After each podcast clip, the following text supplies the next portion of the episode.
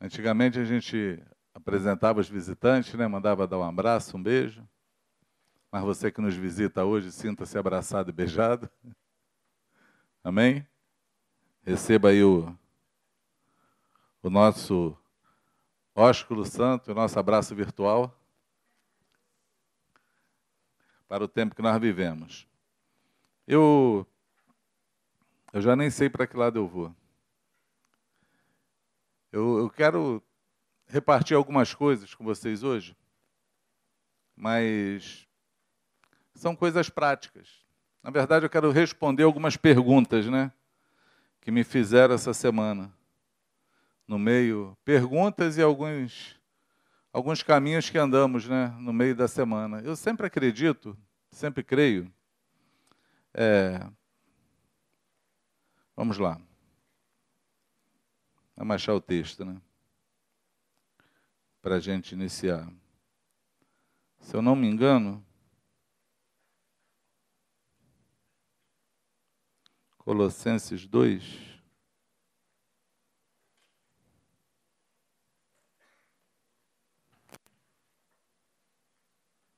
Dezenove, diz assim: E não retendo a cabeça, da qual todo o corpo, suprido bem vinculado, por suas juntas e ligamentos, cresce o crescimento que produz de Deus.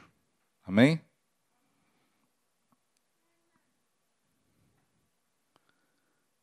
Esse texto de Paulo aos Colossenses é um texto que parece assim que não tem muito muita riqueza de detalhes, a não ser falar que a nossa vida tem que ser como um corpo de Cristo e que nós temos que viver essa prática de juntas e ligamentos, né? Que se somos corpo, logo temos que estar montado, não podemos ser um corpo desmontado, desconjuntado, separado uns dos outros. Nós precisamos estar ligados através de juntas e ligamentos. E aí diz que essa, esse, essa ligação, né, esse, esse vínculo, ele produz um crescimento em Deus. É interessante quando a gente lê isso e olha para a vida da igreja. Eu dou graças a Deus por viver desde o dia que eu conheci Jesus, desde o dia que me apresentaram Jesus, eu já é, fui é, abençoado, né?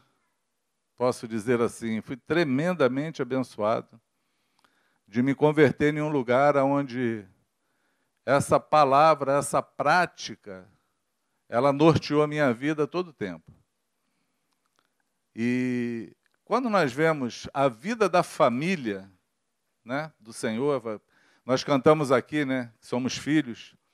É muito bom ter a revelação de quem somos, somos filhos. Mas eu acredito que o melhor de tudo é saber o porquê somos filhos e para que somos. Porque ser filho tem uma finalidade. E a finalidade, ela está naquilo que nós fazemos e como nós vivemos. Como nós vamos viver com a revelação que nós temos, que somos filhos, e como nós vamos desenvolver a nossa vida cristã, uma vez que reconhecemos que Jesus é o nosso Senhor. Isso faz toda a diferença. Por quê? Porque nós podemos simplesmente aprender uma vida, é, uma vida é, de religiosa, né? Na verdade, acho que qual é a palavra que Paulo usa aqui em Colossenses? De cerimonialismo, né? A palavra das cerimônias. Então, nós podemos aprender que nós devemos participar de um culto, né? que nós temos que ser fiel nas nossas, na nossa mordomia, né, fiel nos no nossos dízimos e ofertas, e, e ler a Bíblia. Eu acho que são as coisas práticas, e orar. São aquilo, aquilo, as coisas que a gente aprende a fazer. Porém, quando a gente olha para a vida do corpo de Cristo, da igreja, nós descobrimos que existe coisas que transcendem a isso, ou que, que estão ligadas, mas de formas práticas a isso. E aí eu ouvi a Bia falar aqui do testemunho dela, é muito interessante, porque ela vem aqui falar de uma vida, daquilo que aconteceu com ela, daquilo que ela praticou e de qual foi o resultado da prática e da consciência dela com Deus em fazer as coisas para o Senhor. Não simplesmente por religião, não simplesmente por uma obediência cega, mas por um desejo de fazer para o Senhor, praticar aquilo que aprendeu. Consegue entender isso? Existe uma grande diferença.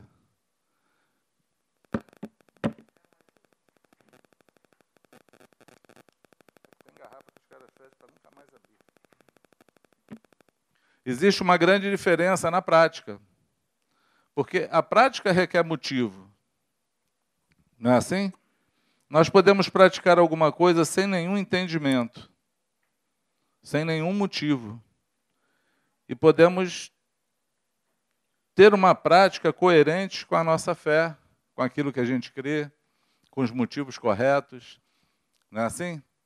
Eu fui, eu fui indagado por uma irmã, até se estiver me assistindo aí nas, nas redes sociais, perdão, aí me sorry, porque é sorry, né? É sorry. Perd... Sorry, Titi. Aí, a irmã me fez uma pergunta, né? É, eu quero responder algumas perguntas aqui hoje, algumas coisas que eu vi nessa semana. Você me suporta? É, tem dia que a gente está inspirado para falar das coisas que a gente vive, prática. E uma irmã pediu para enviar para ela um estudo sobre o porquê nós honramos pessoas é, lavando os pés. Ela queria um estudo.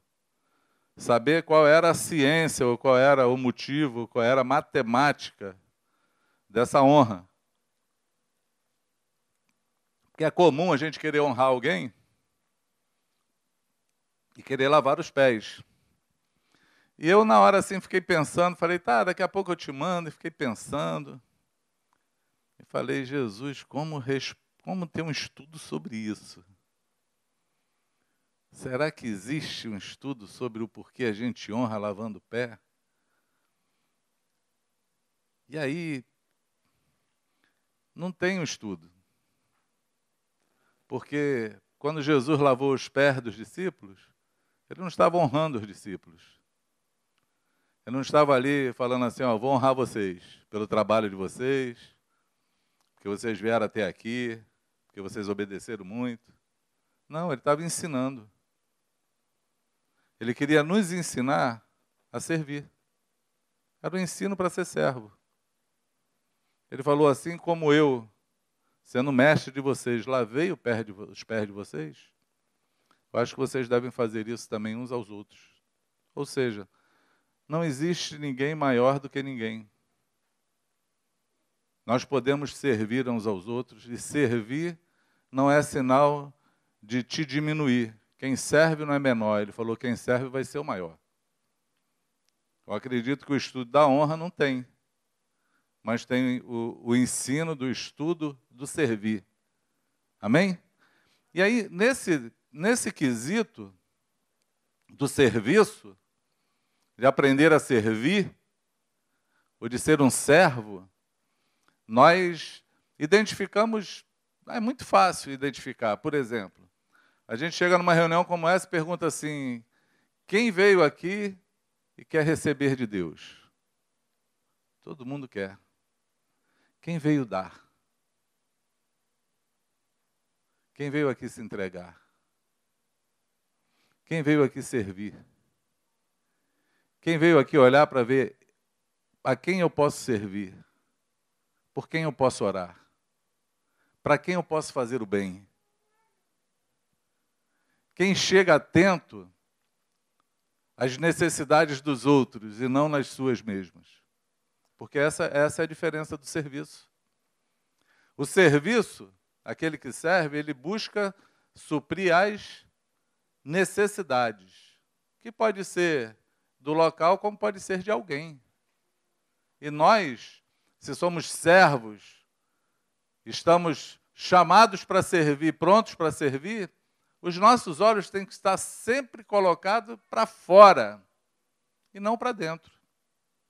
Sempre na necessidade dos outros e não na minha. Porque a arte da vida é viver a vida em Cristo, fazendo aquilo que Ele nos chamou, servindo, e deixar que Ele cuide de nós. Eu falei semana passada aqui dos leprosos que foram curados no processo, no caminho, e às vezes é servindo que somos curados. Às vezes é fazendo aos outros que nós recebemos do Senhor aquilo que esperamos.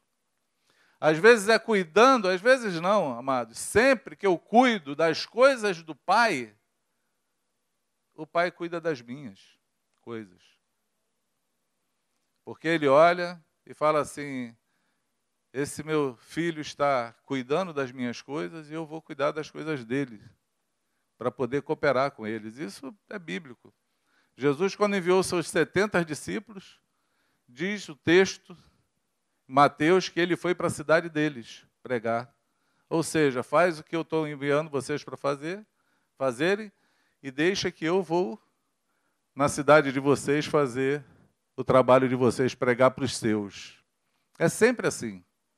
A arte de receber do Senhor, a arte de ser abençoado, a arte de encontrar as tuas carências é, é, preenchidas é quando você se dispõe a servir aos outros e deixar que Deus cuide das suas necessidades. Amém?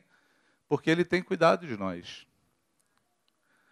O cuidado dele é conosco, mas não para nos tratar como filhos mimados, daqueles que tudo quer, tudo quer. E como tem gente que arruma problema? Não é assim? Como tem gente que arruma problema. Um dia desse eu, eu conversei com uma irmã, estava triste porque queria ter um filho. Muito triste. E eu parei assim, falei assim, amado, vamos fazer um, uma timeline? Vamos fazer a tua linha do tempo? Aí fui pegando a linha do tempo dela, de como Deus veio abençoando ela das coisas que ela tinha expectativas na vida que eram impossíveis de acontecer. E Deus veio abençoando, abençoando, abençoando, casou. Olha, que falar uma coisa para vocês, casar hoje em dia. Alguns aí sabem, né? Porque tem gente que só tem uma diferença de Isaac. É que Rebeca de Isaac veio a cavalo. Tem gente que a Rebeca está vindo de tartaruga, mas vai chegar. Fica tranquilo. Casar já é, um, já é um problema. Mas aí Deus vem lá abençoando, aí casa, estabelece, estabelece a vida, estabelece vida profissional, estabelece tudo. Mas agora eu encontro uma maneira de estar insatisfeito da vida, chorando pelos cantos. O que, que é? Eu quero ter um filho não posso. Amados, é legítimo o desejo. Eu não estou questionando o desejo, não. É legítimo o desejo de alguém querer ter filho, ter filho. Não é legítimo a tristeza, a falta, a insatisfação. Isso não é legítimo. Porque aquele que tem Jesus, a gente fala assim: quem tem Jesus, tem tudo. O que, é que te falta? Nada. Se você não tem algo hoje ainda, hoje, não chegou à tua mão hoje, é porque hoje ainda você não precisa. Porque na hora que você necessitar, o Pai vai te abençoar. Deus nos dá, Jesus falou isso, Mateus 6,6. Ele falou para a gente orar ao nosso Pai em secreto, que antes que a palavra chegue à nossa boca, Ele já sabe do que nós necessitamos, Ele conhece as nossas necessidades. Amém? Então, se Ele conhece, descansa o coração, confia no Senhor, entrega teu caminho ao Senhor, confia no Senhor, espera no Senhor, mas é no Senhor, amados. Porque arrumar uma insatisfação no caminho, para querer roubar a tua fé, a tua alegria, para querer tirar de você o sabor e o brilho de tudo aquilo que Deus fez, não vale a pena. Amém? É assim, se o Senhor me der, eu quero muito. Eu oro para isso. Eu até coopero, oro junto. mas eu não posso concordar com a insatisfação de ninguém de não ter algo quando já recebeu tudo. É um grande equívoco da vida. E aí, isso a gente só consegue ver se você viver essas juntas e ligamentos. Se você viver a vida cotidiana, se você estiver junto, se você participar da vida, se você aprender a andar com Cristo, aí nós vamos encontrando no Senhor e vendo no Senhor também os benefícios. Olha, nós vemos o resultado daqueles que andaram coerente, fiel no Senhor, crendo, e nós vemos o resultado daqueles que não praticaram. A gente vê o resultado tanto da derrota quanto da vitória. A vida em família, ela mostra isso. Não é assim? A tua família na carne, você olha e você mapeia a vida de todo mundo, não mapeia? Você fala assim: ah, meu pai, ah, meu pai, meu pai podia ter feito isso certo, podia ter, porque você viveu, você viu, você acompanhou. Ah, meu irmão, ah, minha irmã, você acompanhou. Se na vida da igreja, do corpo de Cristo, você não tiver essa esse vínculo para que você possa aprender e andar, você perde a graça da vida em Cristo e você deixa de aprender, deixa de ser edificado, deixa de ser suprido e deixa de crescer. Você precisa estar vinculado, você precisa estar nas juntas e nos ligamentos. Quantos podem dizer amém? Amém? Uma outra questão que nós falamos essa semana foi sobre filhos. E aí eu estava lembrando aqui no louvor, né? A gente falando, eu sou filho, sou filho. Ser filho é uma bênção. Criar filhos é outra história. Porque ser pai não é fácil. Ser pai, ser mãe, não é uma tarefa simples. E quando eu olho para essa tarefa, eu fico pensando no trabalho de Deus, no Espírito Santo, em ajudar tantos filhos. Você, em alguma hora da vida, você assim se compadeceu com o Senhor?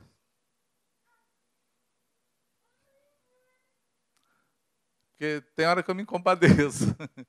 Eu criei quatro filhos. E quando eu olho assim, quantos filhos Deus tem? Eu falo assim, rapaz, ainda bem que tu é Deus. Porque para dar conta de quatro é um sufoco. Agora imagine esse montaréu de filhos. Filho para todo lado. Cada um enxergando de um jeito, vendo de um jeito, crendo de um jeito, ensinado de um jeito, falando de um jeito. E ter que equalizar tudo, porque a vontade de Deus ela é uma única vontade. Né? A palavra diz que a vontade de Deus ela é boa, ela é agradável e ela é perfeita. Não é assim? A vontade de Deus é essa. Mas ele não muda, a vontade dele é única. O propósito dele é único e ele tem, vai equalizar tudo isso. Tem hora que eu descanso na palavra de Jesus quando ele fala assim: nos últimos dias eu edificarei a minha igreja. Eu, ah, graças a Deus. No último dia ele vai fazer isso. Como? Não sei. Como eu não sei, porque amados, ser filho e ser pai tem diferença. Criei, criei quatro filhos, embora eu tenha cinco, eu criei quatro. Cada um é diferente do outro. E muito diferente. Cada um precisa de uma, de uma disciplina diferente da outra. Para poder tratar. Por isso que a, a sabedoria de Deus é multiforme para tratar conosco. Multiforme sabedoria para tratar com a gente. Amém? Mas sabe o que, que cooperaria muito com Deus? Se todos nós olhássemos e falássemos assim, pensássemos assim, o que que eu, como Deus quer que eu, como meu Pai quer que eu haja? O que que agrada o coração do meu Pai? Quais são os mandamentos que meu Pai deu para que eu possa obedecê-lo?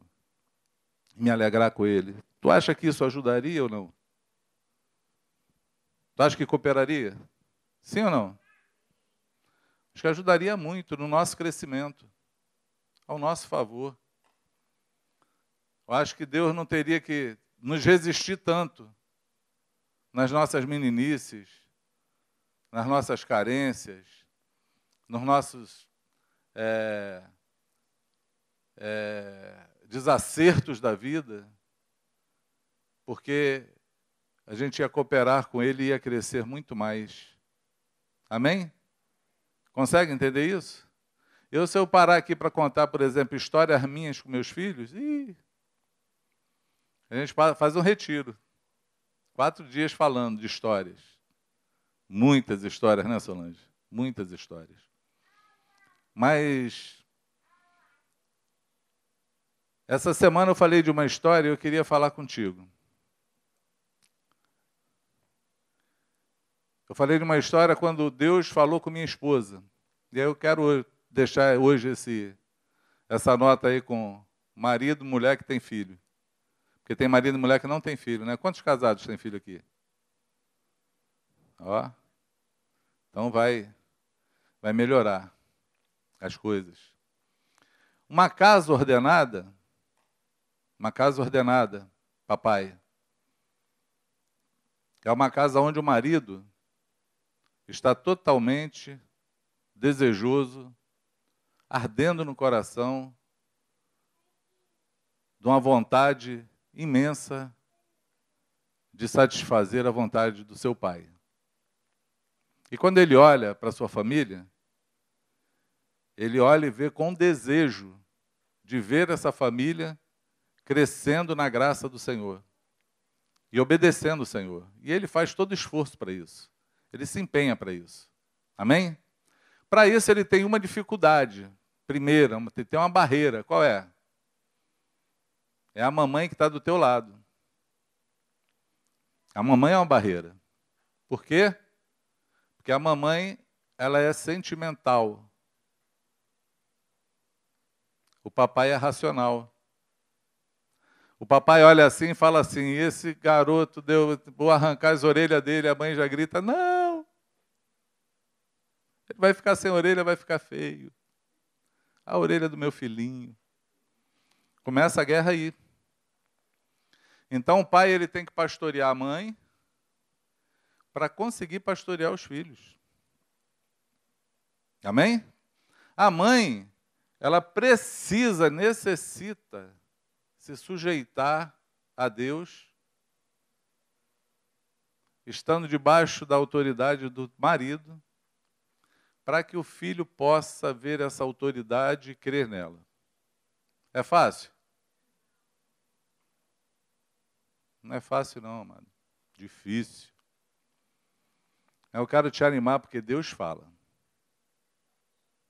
Deus faz. Deus é contigo quando você quer fazer o certo. Deus é contigo. Amém? Deus coloca as coisas no teu coração. Eu conto a história que me motivou essa semana. Hein?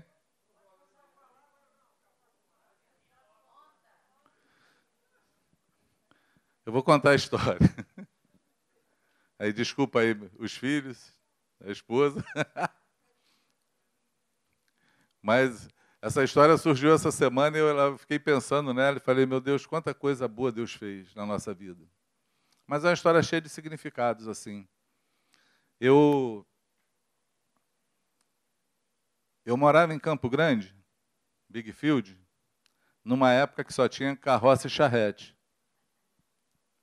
Brasília, Variante, Fusca e Chevette. Aí a gente via Opala, Maverick, é, Maverick não, é Del Rey. Quando a gente vinha para Tijuca, Zona Sul, a gente conseguia ver esses carros. Lá na nossa área a gente não via, não. Né? Não sei quantos aqui eram de Campo Grande. Hoje está melhor a vida, né? Hoje a vida está tranquila. Mas eu fui, eu fui morar em Botafogo, mas fui enviado. Foi um envio. Um envio na minha vida.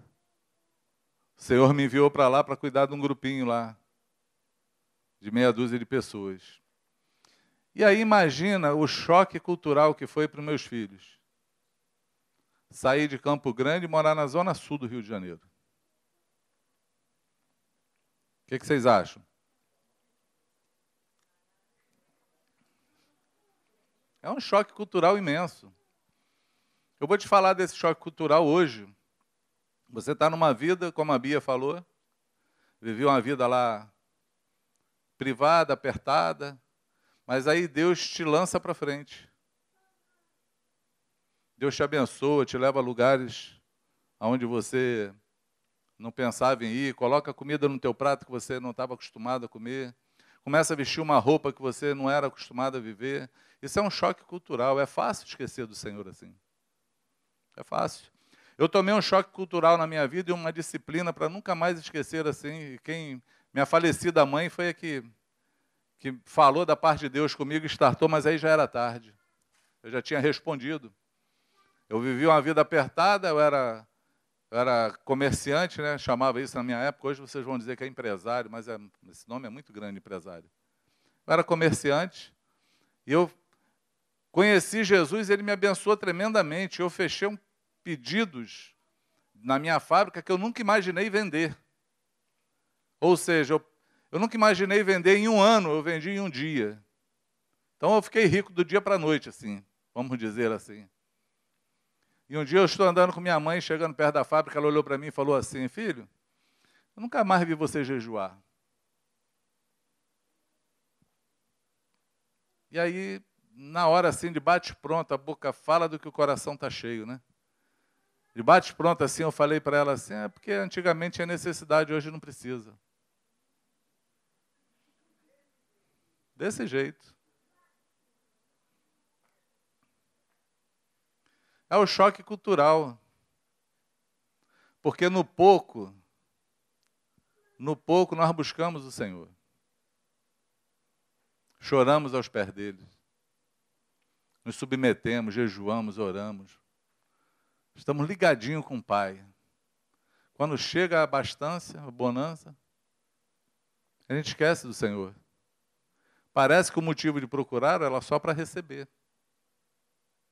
Recebi, não preciso mais dele. Essa é a essa é a resposta que o nosso coração dá, embora seja inconsciente. Mas essa é a verdade.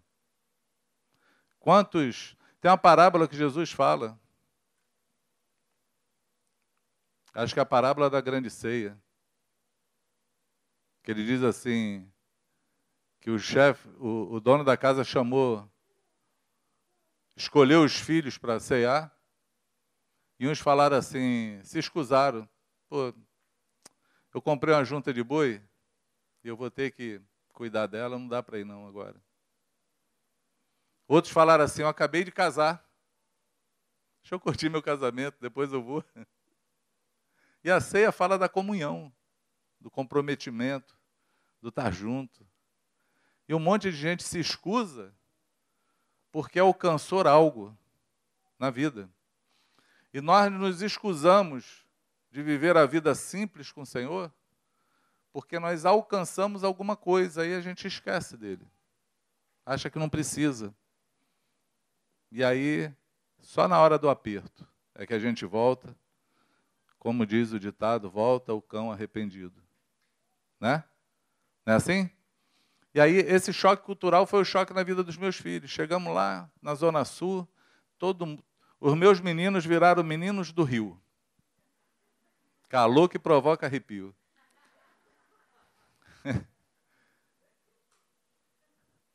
e aí, vida boa na Zona Sul, vamos todo mundo curtir. E eu comecei a ficar incomodado com aquilo. Está em Lucas essa parábola. Eu fiquei incomodado com aquilo. E orando, tem alguma coisa errada. O que, que eu faço?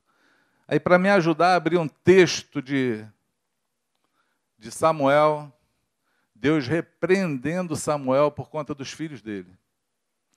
E a repreensão de Samuel era assim, de, de Eli. Deus usou Samuel para repreender Eli. E a, repre, a repreensão era assim: os teus filhos pegam do melhor dos dízimos, que era da gordura lá, da panela, que era a parte do Senhor, ele pegava do melhor. Mas eles não tinham comprometimento com o sacerdócio. E aí Deus exterminou da terra o sacerdócio de Eli. Aquela palavra Ecabode, foi-se a glória, foi por conta dessa história. Deus tirou toda a descendência de Eli da terra e acabou com o sacerdócio da família dele, porque o sacerdócio era passado de pai para filho. E aí eu tomei uma decisão, decisão simples, decisão racional. O homem é racional, lembra que eu falei? A decisão racional. Bom, eu estou aqui por conta do reino de Deus.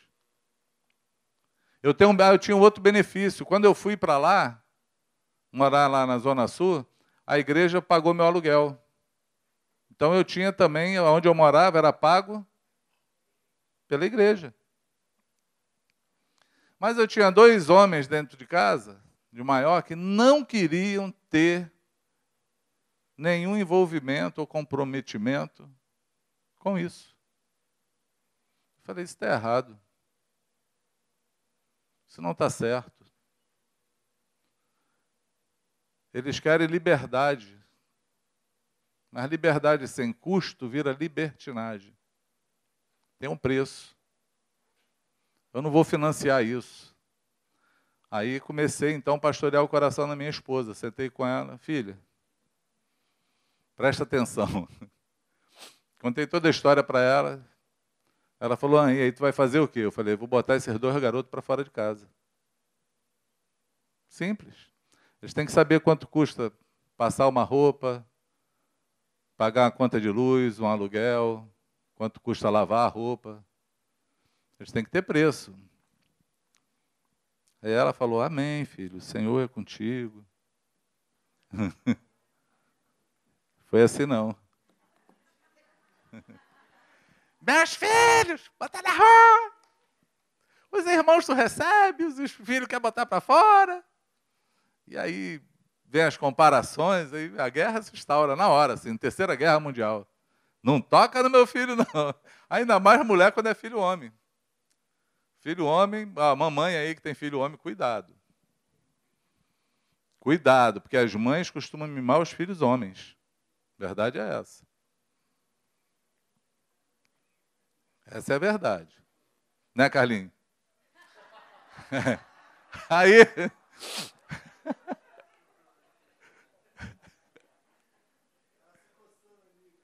está se coçando. Aí eu... Aí eu falei, calma, filha, calma, não tem problema não. Tranquilo. Eu tenho que ser rápido. Tranquilo. A gente tem pastor, discipulador, a gente vive com juntas e ligamentos, a gente vive na igreja, estamos cobertura, a gente vai chamar o Franco, tadinho do Franco, bota o Franco no furo, na furada. Aí chega o Franco para apagar o incêndio. Aí chega lá, conta a história de um, conta a história de outro, vai para cá, vai para lá. E aí o Franco olha para mim, fala assim, surpreendentemente, não concordou comigo. Imagina. Filho, eu não vejo o amor de Deus nisso tu botar teu filho para fora. Aí, cara, eu, pastor, também sou muito esperto. Né? Eu sabia que ele estava escrevendo aquele livro, é, Tudo se resume no amor. Quem já leu? Então, se não leu, tem, tem para vender ainda aí? Vamos vender livros mais importante. Tudo se resume no amor do Franco. Muito bom. Oh, tudo, se, tudo se resume no amor de Deus. Muito bom. E eu sabia que a base do livro dele era uma resposta, que Deus amava o homem, mesmo sabendo que o homem ia pecar. Era uma resposta dele. E aí eu fiz uma pergunta para ele assim, de propósito já. Falei, Franco, Deus amava Adão? Aí ele, claro que amava. Aí contou toda a história lá da base dele do livro. Falei, por que, que ele botou ele para fora do paraíso? Aí travou o HD. Travou o HD. Aí ele.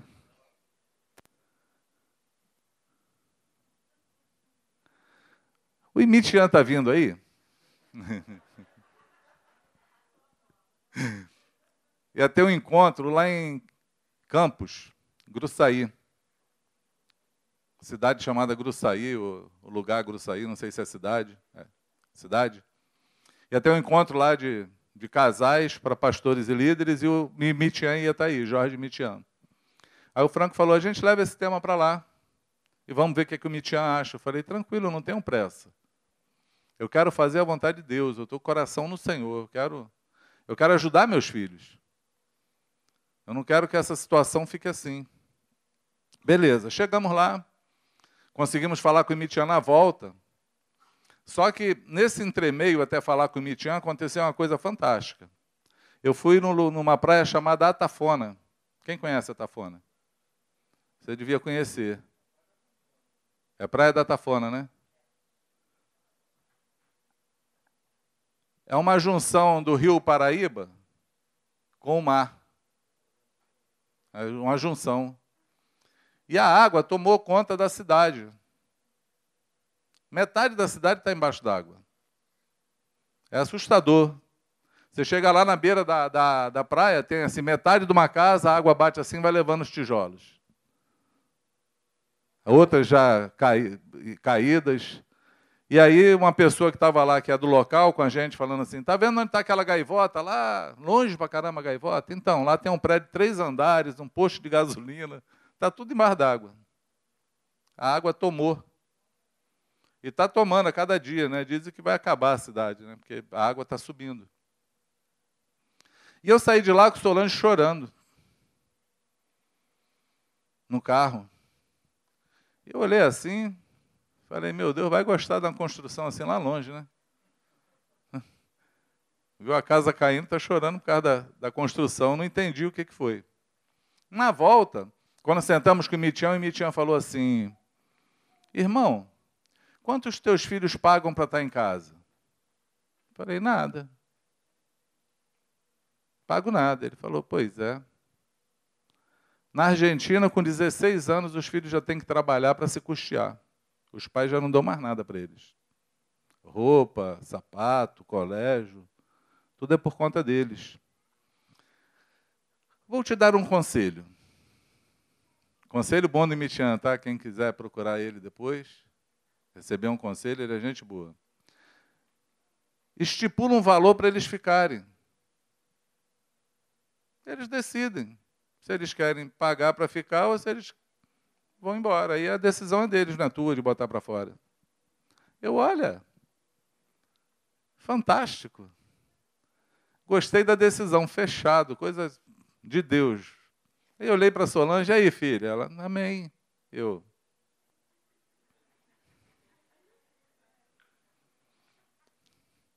Estranhei, né? Falei, olha. É. Não, pensei, na hora eu pensei assim, é unção do Mitian poderosa. Mas quando cheguei em casa, Solange falou para mim, é por isso que eu estou contando essa história, porque eu quero falar com você, papai e mamãe. Solange falou que quando ela viu aquela casa, que estava pela metade assim, a onda batendo e levando tijolo, o Espírito Santo falou com ela assim: a tua casa está assim, destruída. Destruída. A responsável é você. E aí eu cheguei em casa, ela me chamou chorando para pedir perdão de como ela minava a minha autoridade com meus filhos. Ferida porque eu falei que ia botar eles para fora de casa. Ela então começou a mostrar para os filhos o meu erro. E quando ela viajou, ela já viajou confrontada, porque ela achou umas coisas que ela não queria na carteira do Carlinhos. Não era dinheiro. E aí, ela ouviu Deus, Deus falando. Eu achei isso muito interessante, quando Deus se levanta e fala no meio de um caminho onde precisa ser acertado, onde nós, homens e mulheres, marido e mulher, precisam estar unidos para poder cooperar. Amém? E eu cheguei em casa, fiz uma conta simples, juntei as despesas da casa, dividi pelos habitantes da casa descobri quanto custava cada um, imputei o valor de 50% e botei todo mundo para trabalhar e me pagar todo mês o dinheiro. Uma coisa fantástica aconteceu, sabe o que foi, amados? A escassez. Porque todo mundo parou de querer fazer farra e ser menino do Rio, porque não tinha dinheiro, estava trabalhando e pagando as custas. Começa a faltar muita coisa para você se divertir, concorda comigo? E aí nós descobrimos o quanto nós financiamos a rebeldia dos nossos filhos. Vem com o nosso financiamento. No terceiro mês estava todo mundo de volta, convertido, inserido na igreja, aprendendo a lição. Acredito que não só por conta do aperto financeiro, mas porque a disciplina, a disciplina de Deus, ela produz efeito na vida daqueles que recebem. Amém? Quando Deus nos manda disciplinar os nossos filhos, é porque a disciplina ela faz efeito. É um ato de amor. Os nossos filhos se sentem amados quando são disciplinados. Nós temos experiência de, ter que disciplinar marido, mulher, irmãos. Por que, que a gente disciplina? Para castigar? Não, para corrigir. Porque a disciplina é um ato de amor e aqueles que por ela passam se sentem amados. Amém? Eu resgatei meus filhos numa ação disciplinar. Eu resgatei minha esposa numa ação disciplinar, porque nós queríamos fazer a vontade de Deus. Nós queríamos fazer a vontade de Deus. Amém? E aí, uma terceira pergunta, terceira pergunta para a gente poder acabar. Hoje foi punk, né? Só contar a história, mas eu acredito eu que a história da nossa vida ensina muito. Amém?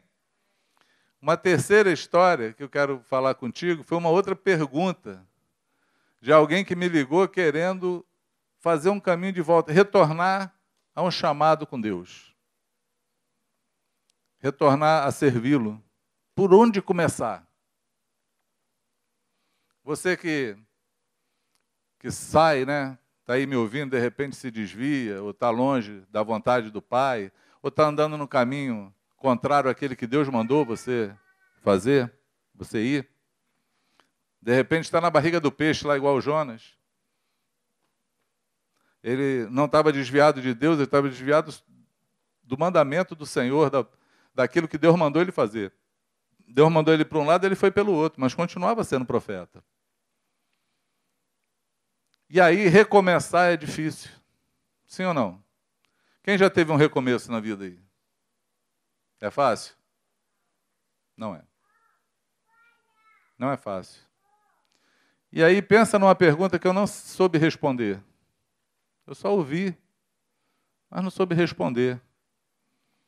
Porque eu também não sei por onde cada um vai começar. Mas eu fiquei meditando, eu passei esses dias pensando nisso. E a única coisa que eu pensei foi na minha vida. Eu falei, eu posso dar minha vida, então, como exemplo. Sim ou não? Posso falar assim, bom, eu sei como eu fiz. E como é que eu fiz? Nós ouvimos que nós precisamos ser servos do Senhor. Quem aqui é servo? Amém? Quem aqui precisa servir o Senhor? Então, sabe como é que a gente começa? A vida? Recomeça servindo, participando, estando pronto, disposto a fazer a vontade do Pai, qualquer que seja ela. Amém?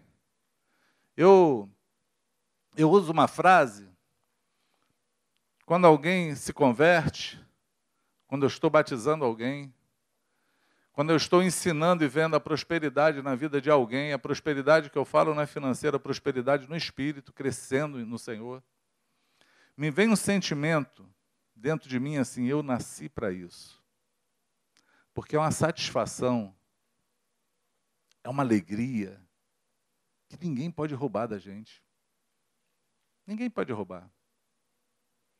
Eu acho que tem mulheres que têm essa satisfação, né, quando têm filhos Eu conheço umas que, se puder, tem 20 filhos, que tem o maior prazer de, de ter filhos. Tem outras que ficam como a Ana Paula, não, não quero mais. A Ana Luísa tirou meus sonhos de ter mais filhos. Depende do filho, né? Mas tem coisas na vida, amados, que dá satisfação. E servir ao Senhor não tem satisfação maior no mundo. E eu quero encerrar com isso por quê? Porque eu, se você não provou ainda, eu queria que você provasse disso. Porque nós fomos chamados para fazer a obra do nosso Pai, segundo Sérgio Franco. E quando você faz a obra do Pai, você se sente fazendo, inserido, fazendo aquilo que teu Pai te chamou para fazer, isso traz uma satisfação, um preenchimento, um regozijo no coração, que você não sente falta de nada na vida. Pensa numa coisa que faz as carências ir embora. Pensa numa satisfação que completa qualquer perda que você tenha tido. Pensa numa alegria maior do que você ganhar dinheiro. Uma alegria maior do que você ter status. Uma alegria maior do que você, sei lá, casar. É uma alegria que a gente não consegue qualificar, não tem adjetivos para dar para ela quando você se encontra fazendo exatamente aquilo pelo qual você foi criado. Não tem alegria maior. Qual o nosso problema? É que nós costumamos não fazer a obra do Senhor para o Senhor. Muitos fazem para ser vistos, muitos fazem para alcançar status, muitos fazem para chegar mais longe, né? Mas quando a gente faz com o motivo correto, preenche o coração. E como é que eu faço, amado? Começa a fazer hoje. Começa a fazer hoje. Assim, olha a tua volta. Eu ia dar um exemplo aqui, mas não vou dar, que vocês vão saber quem é que eu vou falar. Mas olha a tua volta. Quem, quem é já até me entendeu. Vê a tua volta não ri não, que senão você se denuncia. Olha a tua volta e vê a quem você pode servir. Vê quem está do teu lado que pode ser abençoado por você. Experimenta perguntar como vai você?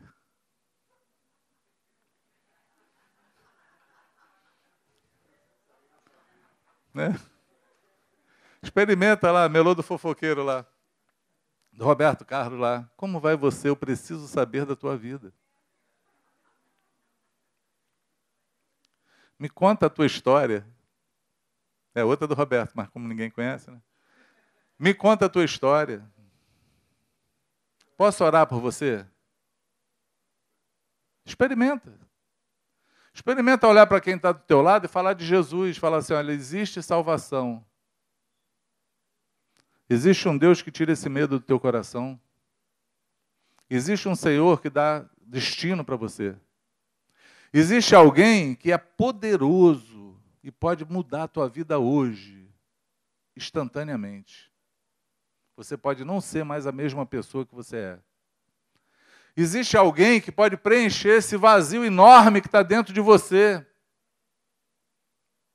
Experimenta, amados, fazer isso, se levantar para falar, estar atento à necessidade humana, porque todo homem é carente de Deus. Nenhum de nós, nenhum de nós é tão abastado que não precise de algo. Nenhum de nós somos plenos. E nenhum de nós é tão pobre que não possa dar. Nenhum de nós. Nós podemos. Nós podemos dar. Amém? Eu estava ouvindo, quinta-feira no grupo caseiro, irmão, a gente não tem ministério de louvor, né? Quer dizer, não tem o um grupo da lá da música, mas tem uma caixa de som e um telefone, o irmão vai botando os louvores, até na hora da oração. Agora o Nando já bota a musiquinha da oração. Ficou. Ele comanda a orquestra, a música no grupo caseiro. É o DJ gospel, o Nando. Aí ele colocou a música lá da.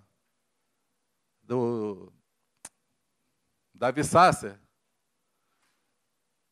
É, Deus de promessas, ele canta com aquela cantora Simone sertaneja lá, que diz que se converteu. Aí alguém falou para mim assim, ó, quem falou de Jesus para ela foi a empregada dela. Ela deu um testemunho de que ela confessou Jesus com a empregada dela falando para ela. Eu falei, que coisa fantástica. Imagina alguém que trabalha como doméstica na casa de uma pessoa muito famosa, mas tem a ousadia de olhar para ela e falar assim: Eu tenho algo que você precisa e você não tem. Eu tenho algo precioso que é maior do que tudo que você tem. Muita ousadia. Aquela, aquela empregada lá de Naamã, o leproso, escrava, foi quem falou para ele: ó, tem um Deus em Israel que cura a tua lepra. Lá tem um profeta. Procura ele. Ousadia. Experimenta, amados, na tua pequenez, servir alguém. Para você ver aonde Deus vai levar a tua vida. Porque a gente começa abençoando uma pessoa, daqui a pouco Deus te leva a abençoar a segunda, a terceira, daqui a pouco está abençoando cem. Amém? E aí a tua vida, quando você vê, vai progredindo no reino, porque o Senhor sabe onde encontrar dispensa nós somos dispenseiros do Senhor, ele sabe onde tem alimento, ele começa a mandar os famintos para você. Porque você está sempre disposto a falar e fazer a vontade do Pai. Amém? Então, como é que eu recomeço? Ou como eu começo alguma coisa? Fazendo. Faz o mínimo. Começa no pouquinho. Ele vai te colocar no muito. Amém? Começa no pouquinho. Começa visitando alguém. Começa fazendo como o Neilson fez aqui, que a, que a Bia falou. Estava cumprindo uma palavra. Ela nem sabe por quê. Ele achou que ela tinha alguma coisa contra ele. Ela tá, ele, Mateus 5. Ele foi lá para saber se ela tinha alguma coisa contra ele mas saiu de lá e deixou uma oferta. Estava totalmente sendo usado pelo Senhor. Querendo fazer a vontade do Pai, nós saciamos a vontade dos outros, as necessidades dos outros. Nós saciamos.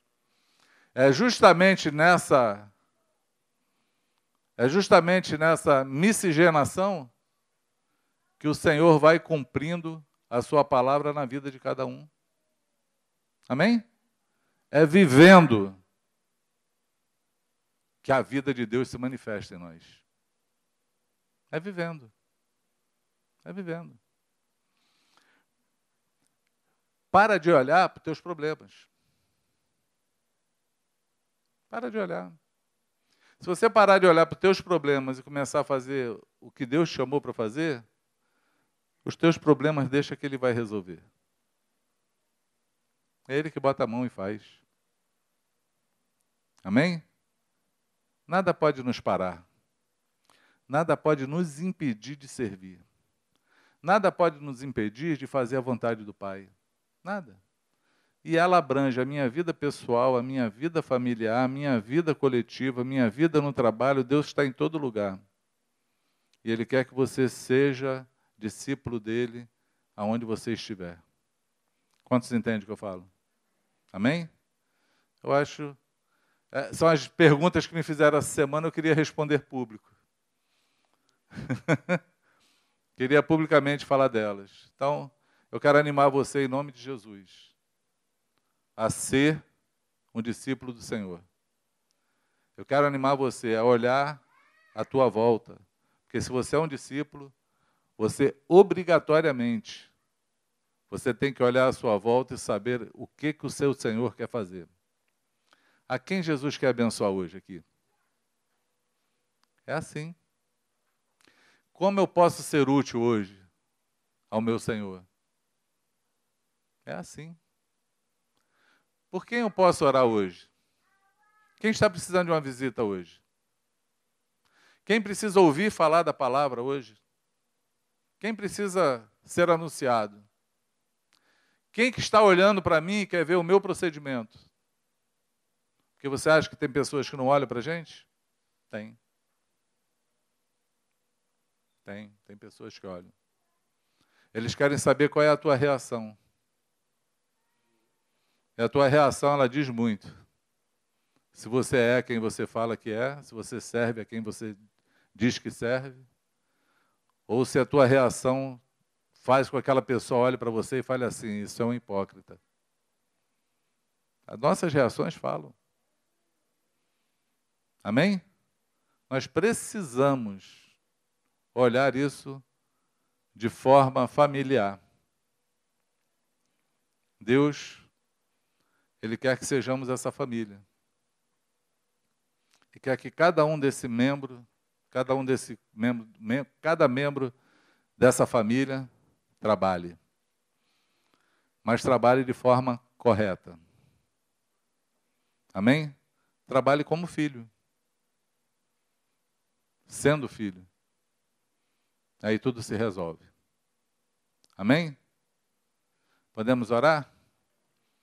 Estão com frio aí, né? Aqui é assim, um dia faz calor, outro dia faz frio, um dia faz calor, outro dia faz frio. O técnico do ar fica doido com a gente. Um dia a gente fala, está gelando muito, outro dia está gelando nada. Só eu que não estou com frio. É, o pão diário Me animou a contar a história hoje. A gente fica contando história no pão diário, né? Aí chega no domingo, não, vamos contar a história. Eu não sei se essa história, se essas histórias abençoam a tua vida. Amém? Mas eu acredito que nós ensinamos também com exemplo. Ok? Seja um exemplo para aqueles que estão à tua volta. Seja um exemplo. Em nome de Jesus. Vamos ficar de pé para orar?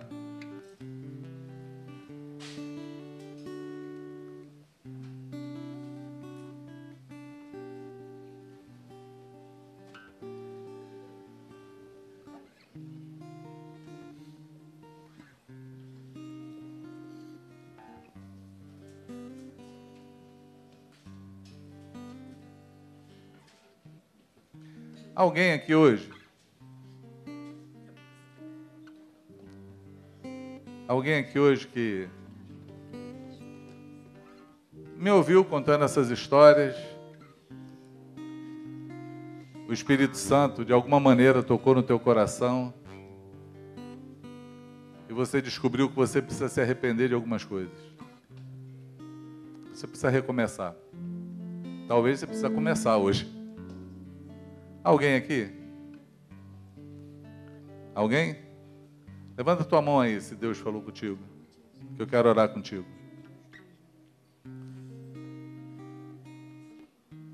Você, Carlinhos, vem cá, Carlinhos. Quero orar contigo. Se você precisa recomeçar e você não sabe como, a maneira é assim. Como? É se apresentando.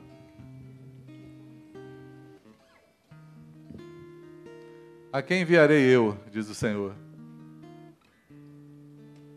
Alguém tem que responder o apelo, dizer: Eis-me aqui.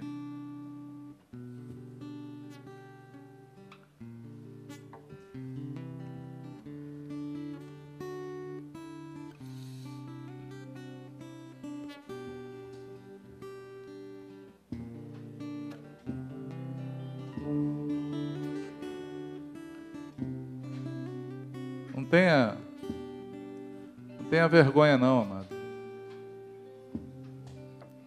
Nós não aprendemos, não nascemos aprendendo, né? A gente aprende fazendo. É por isso que a gente erra no processo, no caminho. Mas os nossos erros nos dão experiências na vida. Se você quer recomeçar, ou quer começar a, a obra na tua casa, na tua vida, na vida da tua família, vem orar comigo. Vem pedir para o Senhor, fala com Ele assim: Senhor, eu vou fazer as tuas coisas. E eu sei que fazendo as tuas coisas, tu vai cuidar das minhas. Porque assim tem sido a minha vida, amados. O dia que o dia que eu encontrei o Senhor, a única coisa que eu quis, o único desejo do meu coração era cuidar das coisas dele. E até hoje eu estou fazendo isso. E eu posso te contar quantos testemunhos eu tenho das coisas que o Senhor fez nas minhas coisas, na minha família, na vida dos meus filhos, na minha casa, no meu trabalho. Ele sempre cuidou de tudo. Eu carrego comigo aquele versículo de 1 Pedro 5,8 que diz: Ele tem cuidado de nós. Eu sei que porque eu me dediquei a cuidar das coisas dele, ele tem cuidado de nós. Até aqui nos ajudou o Senhor, é o que disse Josué. Mas Josué é aquele que seguiu cuidando das coisas do Senhor, desde que era moço.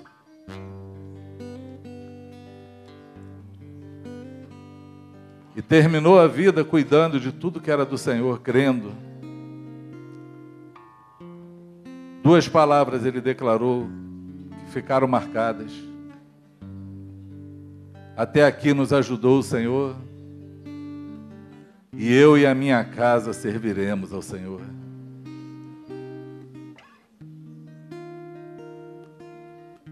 Se você está sendo alcançado hoje, se manifesta diante do Senhor. Ele quer te ver. A palavra diz que aqueles que o receberam vêm até Ele.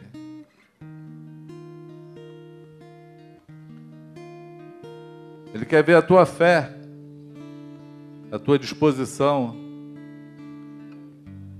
de declarar o ex-me aqui.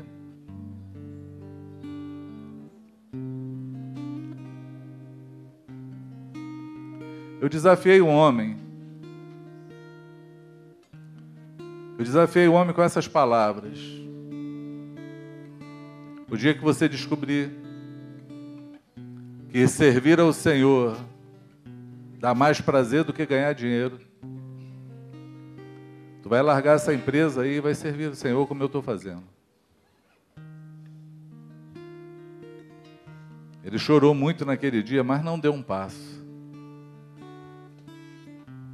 Esse testemunho eu vou guardar comigo, amado, porque esse irmão ele faleceu. E tudo que ele construiu ficou aí. Não levou nada. Pense em alguém que tinha um potencial de ter uma coroa enorme no céu, de ter sido relevante, frutuoso na vida de muita gente. Mas se dedicou na coisa errada. Na vida a gente aprende isso. Que todo tesouro que a gente possa construir, ele é construído no céu, não é aqui. E não tem maior prazer e nada melhor do que isso, do que se dedicar a fazer a obra do Pai. Estende tuas mãos para cá, amados. Pai, eis aqui os teus filhos, desejosos de fazer a tua vontade. Eu creio que o atender esse apelo é uma resposta ao teu chamado. É um eis-me aqui. E para isso, Senhor, os teus filhos precisam de algumas ferramentas. E eu quero te pedir hoje, no nome do Senhor Jesus, para que essas ferramentas e essas armas sejam disponibilizadas agora. Abre os olhos do coração de cada um deles.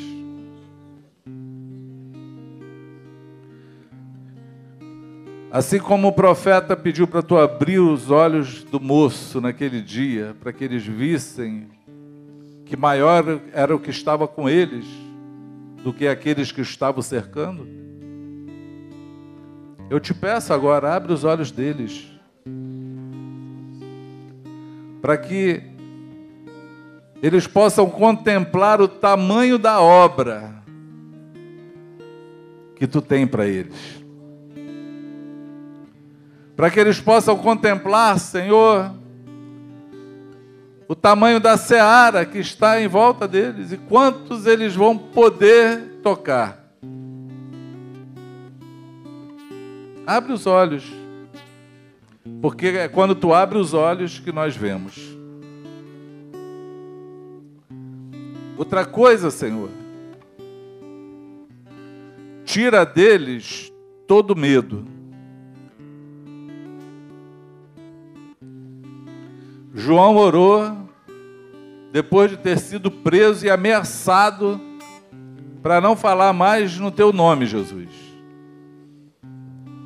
E a oração que ele fez foi: Senhor, atenta na palavra desses homens. Mas enquanto isso, nos dá intrepidez para falar a tua palavra livremente. Traz sobre eles intrepidez agora. A intrepidez para livremente falar da tua palavra. Para livremente, sem medo algum, sem temor nenhum, sem medo da morte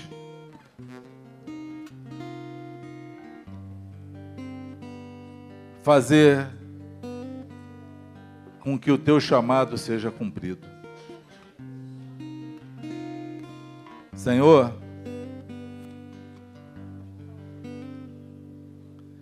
tu disseste àqueles discípulos que voltaram, quando tu enviou eles sem alforge, sem duas sandálias, sem alimento, sem água, sem nada.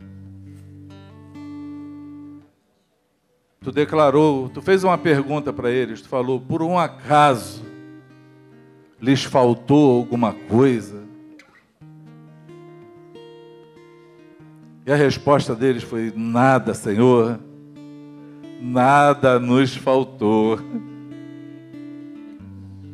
Traz a tua provisão. Porque a tua provisão às vezes vem com passarinhos, vem com os corvos, Senhor vem na boca do peixe. Vem, Senhor, na oferta de alguém, vem de algum lado, mas a provisão vem de ti. Traz a tua provisão sobre teus filhos. Para que eles saibam que aquele que chama é aquele que sustenta. Para que eles entendam, Senhor, que tudo vem das tuas mãos para que eles saibam, Senhor, que tu alimenta os pardais e veste a erva do campo, quanto mais a nós. Tira toda a preocupação das coisas dessa vida. Para que a vida seja entregue nas tuas mãos, com toda a fé e esperança.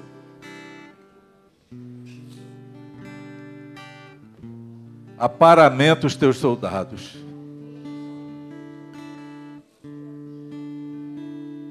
Porque, Senhor, essa declaração de Josué será a declaração deles. Até aqui nos ajudou o Senhor. Eu e a minha casa serviremos ao Senhor. Seja assim, Pai. Seja assim, dessa maneira, dessa forma, em nome de Jesus em nome de Jesus, para a glória de Jesus. Amém? Amém? Seja assim em nome do Senhor.